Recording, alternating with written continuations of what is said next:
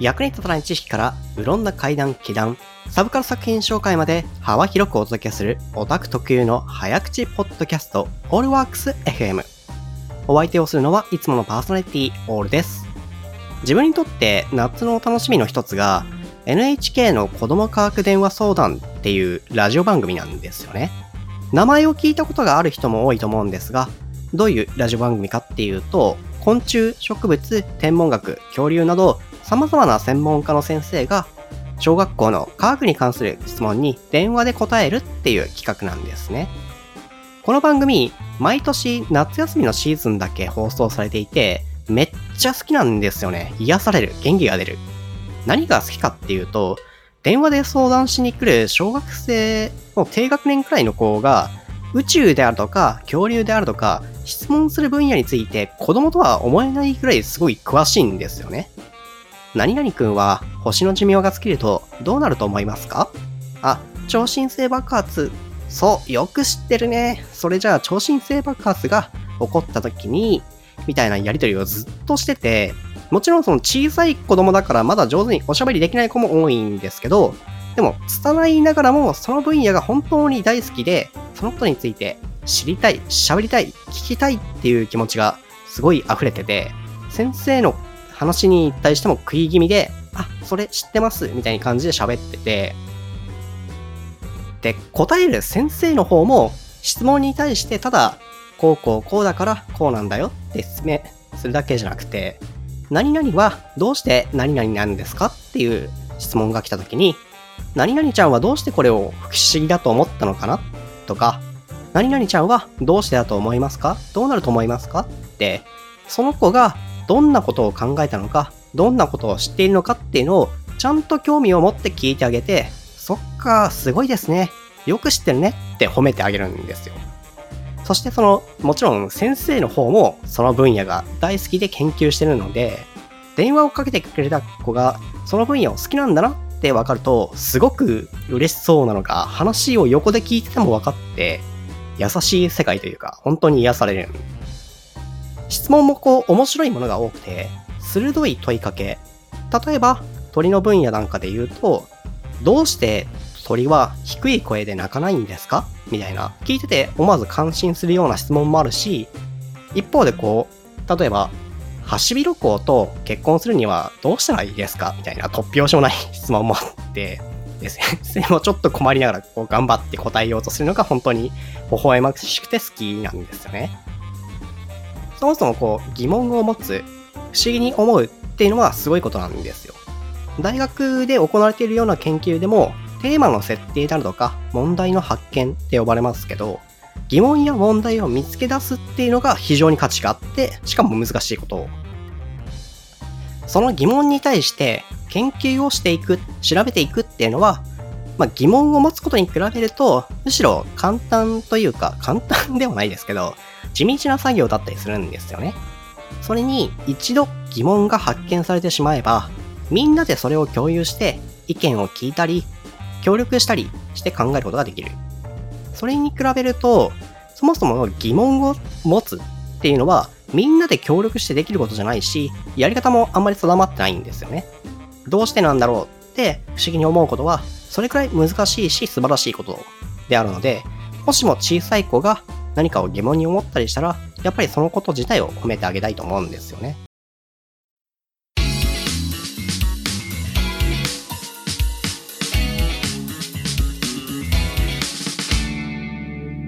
知っているような知らない話。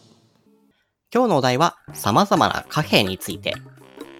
前回は貴金属で鋳造される硬貨にまつわる話をしましたが、今回は貴金属ではない貨幣についての話です。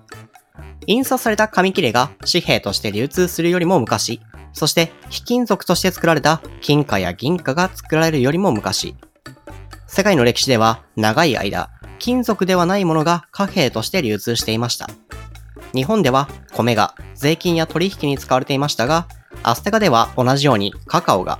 ノルウェーではバターが、そしてアメリカ開拓時代では鹿の皮、メソポタニアでは斧が貨幣のように流通していました。古代ローマでは兵士たちの給料が塩で支払われていたため、英語では給料という意味の単語、サラリーが塩のサルトと同じラテン語のサラリウムを語源としていることは有名ですよね。専門的にはこういった物々交換における汎用的に価値があるために貨幣のように振る舞う商品のことを特に原子貨幣って呼ぶんですが、今回はそんな原子貨幣の話です。今回ちょっとその貨幣の起源に関する議論っていうのを紹介しようかどうか悩んだんですが、ちょっとこれをやってしまうと話が複雑になりすぎるので、今回は省略します。簡単に言うと、物々交換から貨幣が発生したっていう説と、信用や貸し借りから貨幣が発生したっていう説の2つがあるんですね。信用や貸し借りっていう結構難しい金融の概念が貨幣の発明よりも先立って存在するっていうことはないのではって思う方もいるかもしれませんが、金融ってかなり古代から存在するんですよ。例えば、目には目を、歯には歯をという言葉で有名なハンブラビ法典には金融に関連した法律もたくさん書いてあるんですね。で、その一つが貸し借りの最大金利が決められていたんですよ。しかもこれって、福利の概念も含められているんですね。で、このハンブラビ法典が作られた紀元前の古代バビロニアには貨幣が存在しないんですね。じゃあ金利っていうのは何の利子だったのかっていうと、穀物や家畜、あるいは銀などの貴金属類ですね。面白いですよね。逆説的なんですけど、福利の概念がこの時代に登場するのは、穀物や家畜が貸し借りの対象だったからかもしれませんね。例えば銀って寝かせておいても増えないんですけど、穀物や家畜は時間によって増えていきますからね。さて、そんな利子よりももっと複雑な金融概念である金融派生商品、いわゆるデリバティブって呼ばれるものですけど、よく先物取引とかオプション、スワップなんて呼ばれる金融派生商品も古代ギリシャの時代から存在していたと言われています。有名な話で哲学者のタレスがオリーブが豊作になることを予測して収穫時期よりも前にオリーブの油を絞る機械を借りる権利を買い占めてその権利を売ることで利益を得た逸話なんかが有名ですよね。ハンブラビ法典の古代バビロニアや古代エジプトには必然的に財産を預かったり貸し付けたりする銀行のような施設も存在していました。当時は神殿とか倉庫って呼ばれていましたけど、ここではいわゆる為替、商品を実際に移動させることなく、所有権だけを移動させて取引することができたんですね。また、古代の銀行でできたことの一つに、預けておいた穀物と引き換えにもらえる紙、パピルスの預かり証を通貨のように取引に使うことができたんですね。中世の日本でも預かり証や小切手のようなものによる支払いっていうのは割と一般に通用する概念で、有名な枕草子にも火事で財産を失って困り果てた男が泣きついてくるっていうエピソードがあって、清少納言たちは火事にあった男の陳情を聞いて大笑いしながら短冊に火事のことをからかう歌を書いて、かわいそうだからこれをあげますって渡すんですね。でも男は受け取りつつも文字が読めないので、これは何の短冊ですかどんな商品をどれくらいもらえるんでしょうか？って聞き返すんですね。でも、清少納言たちは、読めばわかります。こんなにいいものをもらったんだから安心しなさいって笑いながら追い返すんですね。もう絶対に現代だったら SNS で大炎上するエピソードなんですけど、ここで重要なのは、文字が読めない庶民たちも何か文字が書かれた短冊を受け取ったら、これをどっかに持っていけば、お金や穀物と引き換えてもらえるものだって勘違いするぐらいには一般的な概念だったっていう話ですね。話を戻して、自然の中にあるものを利用した貨幣の話なんですけど、前回、日本では中国から貨幣を輸入して自国の通貨として使っていたっていう話をしましたよね。個人的に面白いのが、この通貨をよそから持ってくるっていう仕組みは、原始的な金属ではない貨幣の仕組みと同じなんですね。どういうことかっていうと、原始的なお金の一つに、貝殻を貨幣として使うバイカって呼ばれるものがあって、これはかつて中国、インド、アフリカなど様々な地域で使われていたんですが、当然というか言うまでもなく、この貝殻ってそこら辺で拾えちゃうものじゃダメなんですよ。貨幣として使うには、ある程度入手が困難である必要があって、つまり遠くにある特定の地域でしか採取することができない貝殻でなければダメだったんですね。また、別の原始的な貨幣に石を材料に作られたお金、ヤップ島の石化って呼ばれるものがあります。よく漫画的な表現で原始人がでっかいドーナツみたいな形の石のお金を使ってる描写があるじゃないですか。あれのモデルになったのがヤップ島の石化っていう実在の貨幣です。ヤップ島っていうのはミクロネシアにある島なんですけど、まさにああいう大きなドーナツ型の穴あき線みたいな貨幣が実際に使われていたんですね。この石の貨幣、石化もヤップ島で切り出せるような石ではダメで、遠く離れた別の島から切り出して船で持ってくる石材である必要があったんですね。で、こういう国内に存在しないものを輸入して貨幣として使うっていう仕組みは、まさに中国で生産された貨幣を日本で使うっていう関係とそっくりですよね。ある意味では日本の永楽数法のような民船総船ももしかしたら売価や石化と同じく原始的貨幣の一種なんじゃないかと思うんですけど、どうなんでしょうね。ところで、ヤップ島の石化で面白いのが、ほとんど実際には移動させられなかったっていう点なんですよ。つまり、交換はされるんですけど、石化自体は移動せずに、所有権だけが移動するんですね。特に興味深い例として、大昔に海に沈んでしまって、今や誰も見たことがない石化すら取引に使うことができたって言われてるんですよ。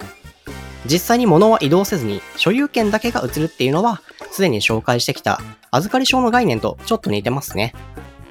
ちなみに、この石化って、なんと20世紀まで、つまりつい100年前までは作られ続けて使われてたんですね。なお、ヤップ島へたどり着いた欧米人たちは、この石化による取引を見て、自分たちで機械を持ち込んで石化を作り出すことでプロモーキョをしたそうです。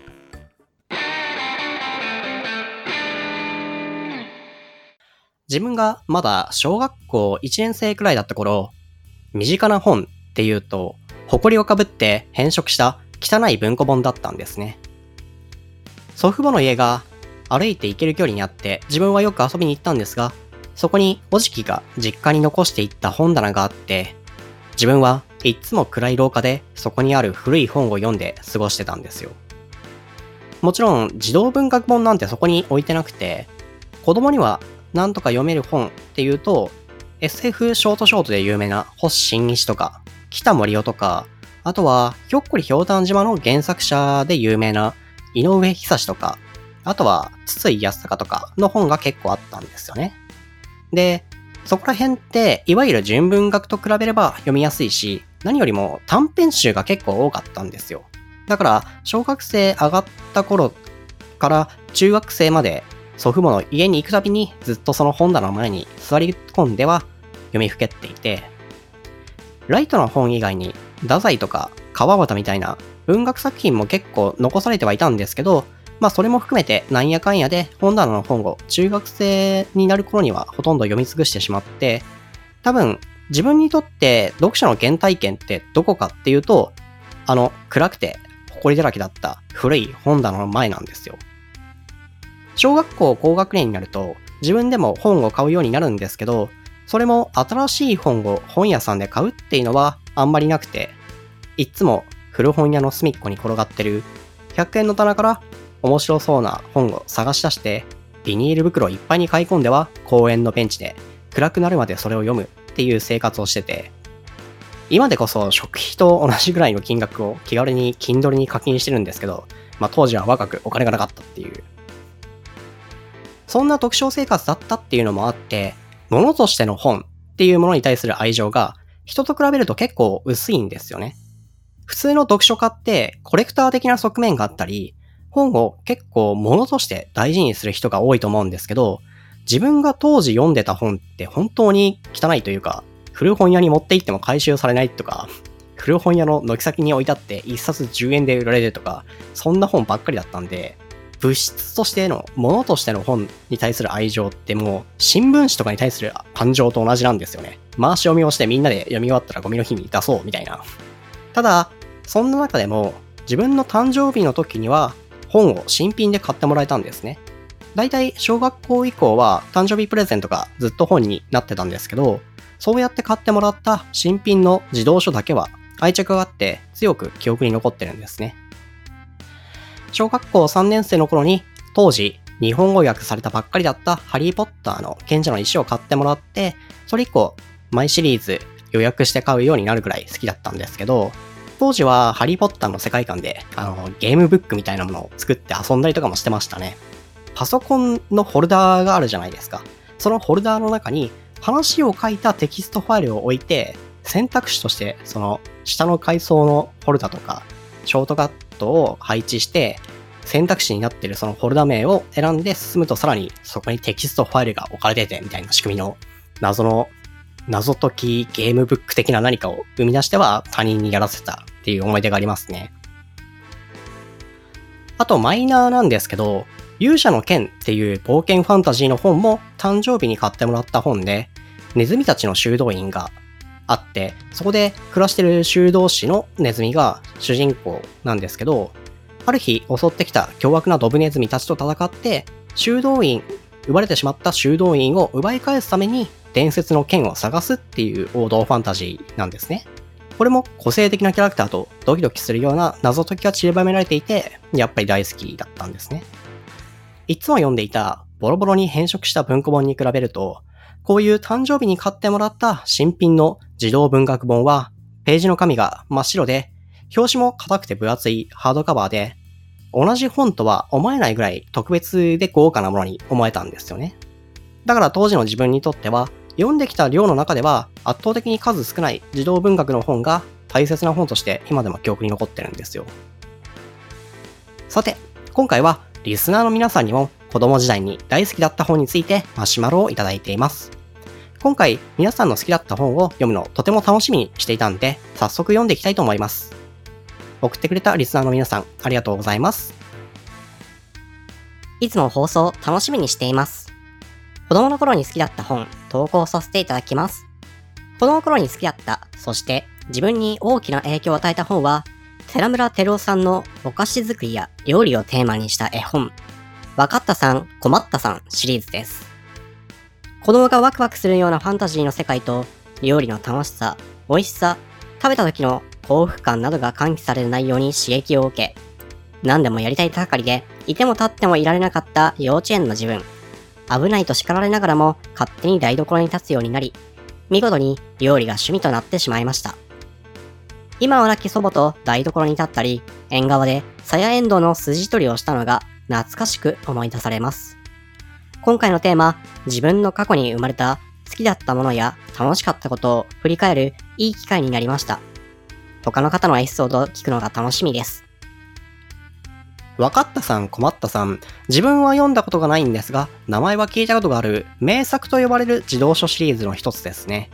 寺村照夫だと、僕は王様の作者でもあって、そっちの方は読んだことがありますね。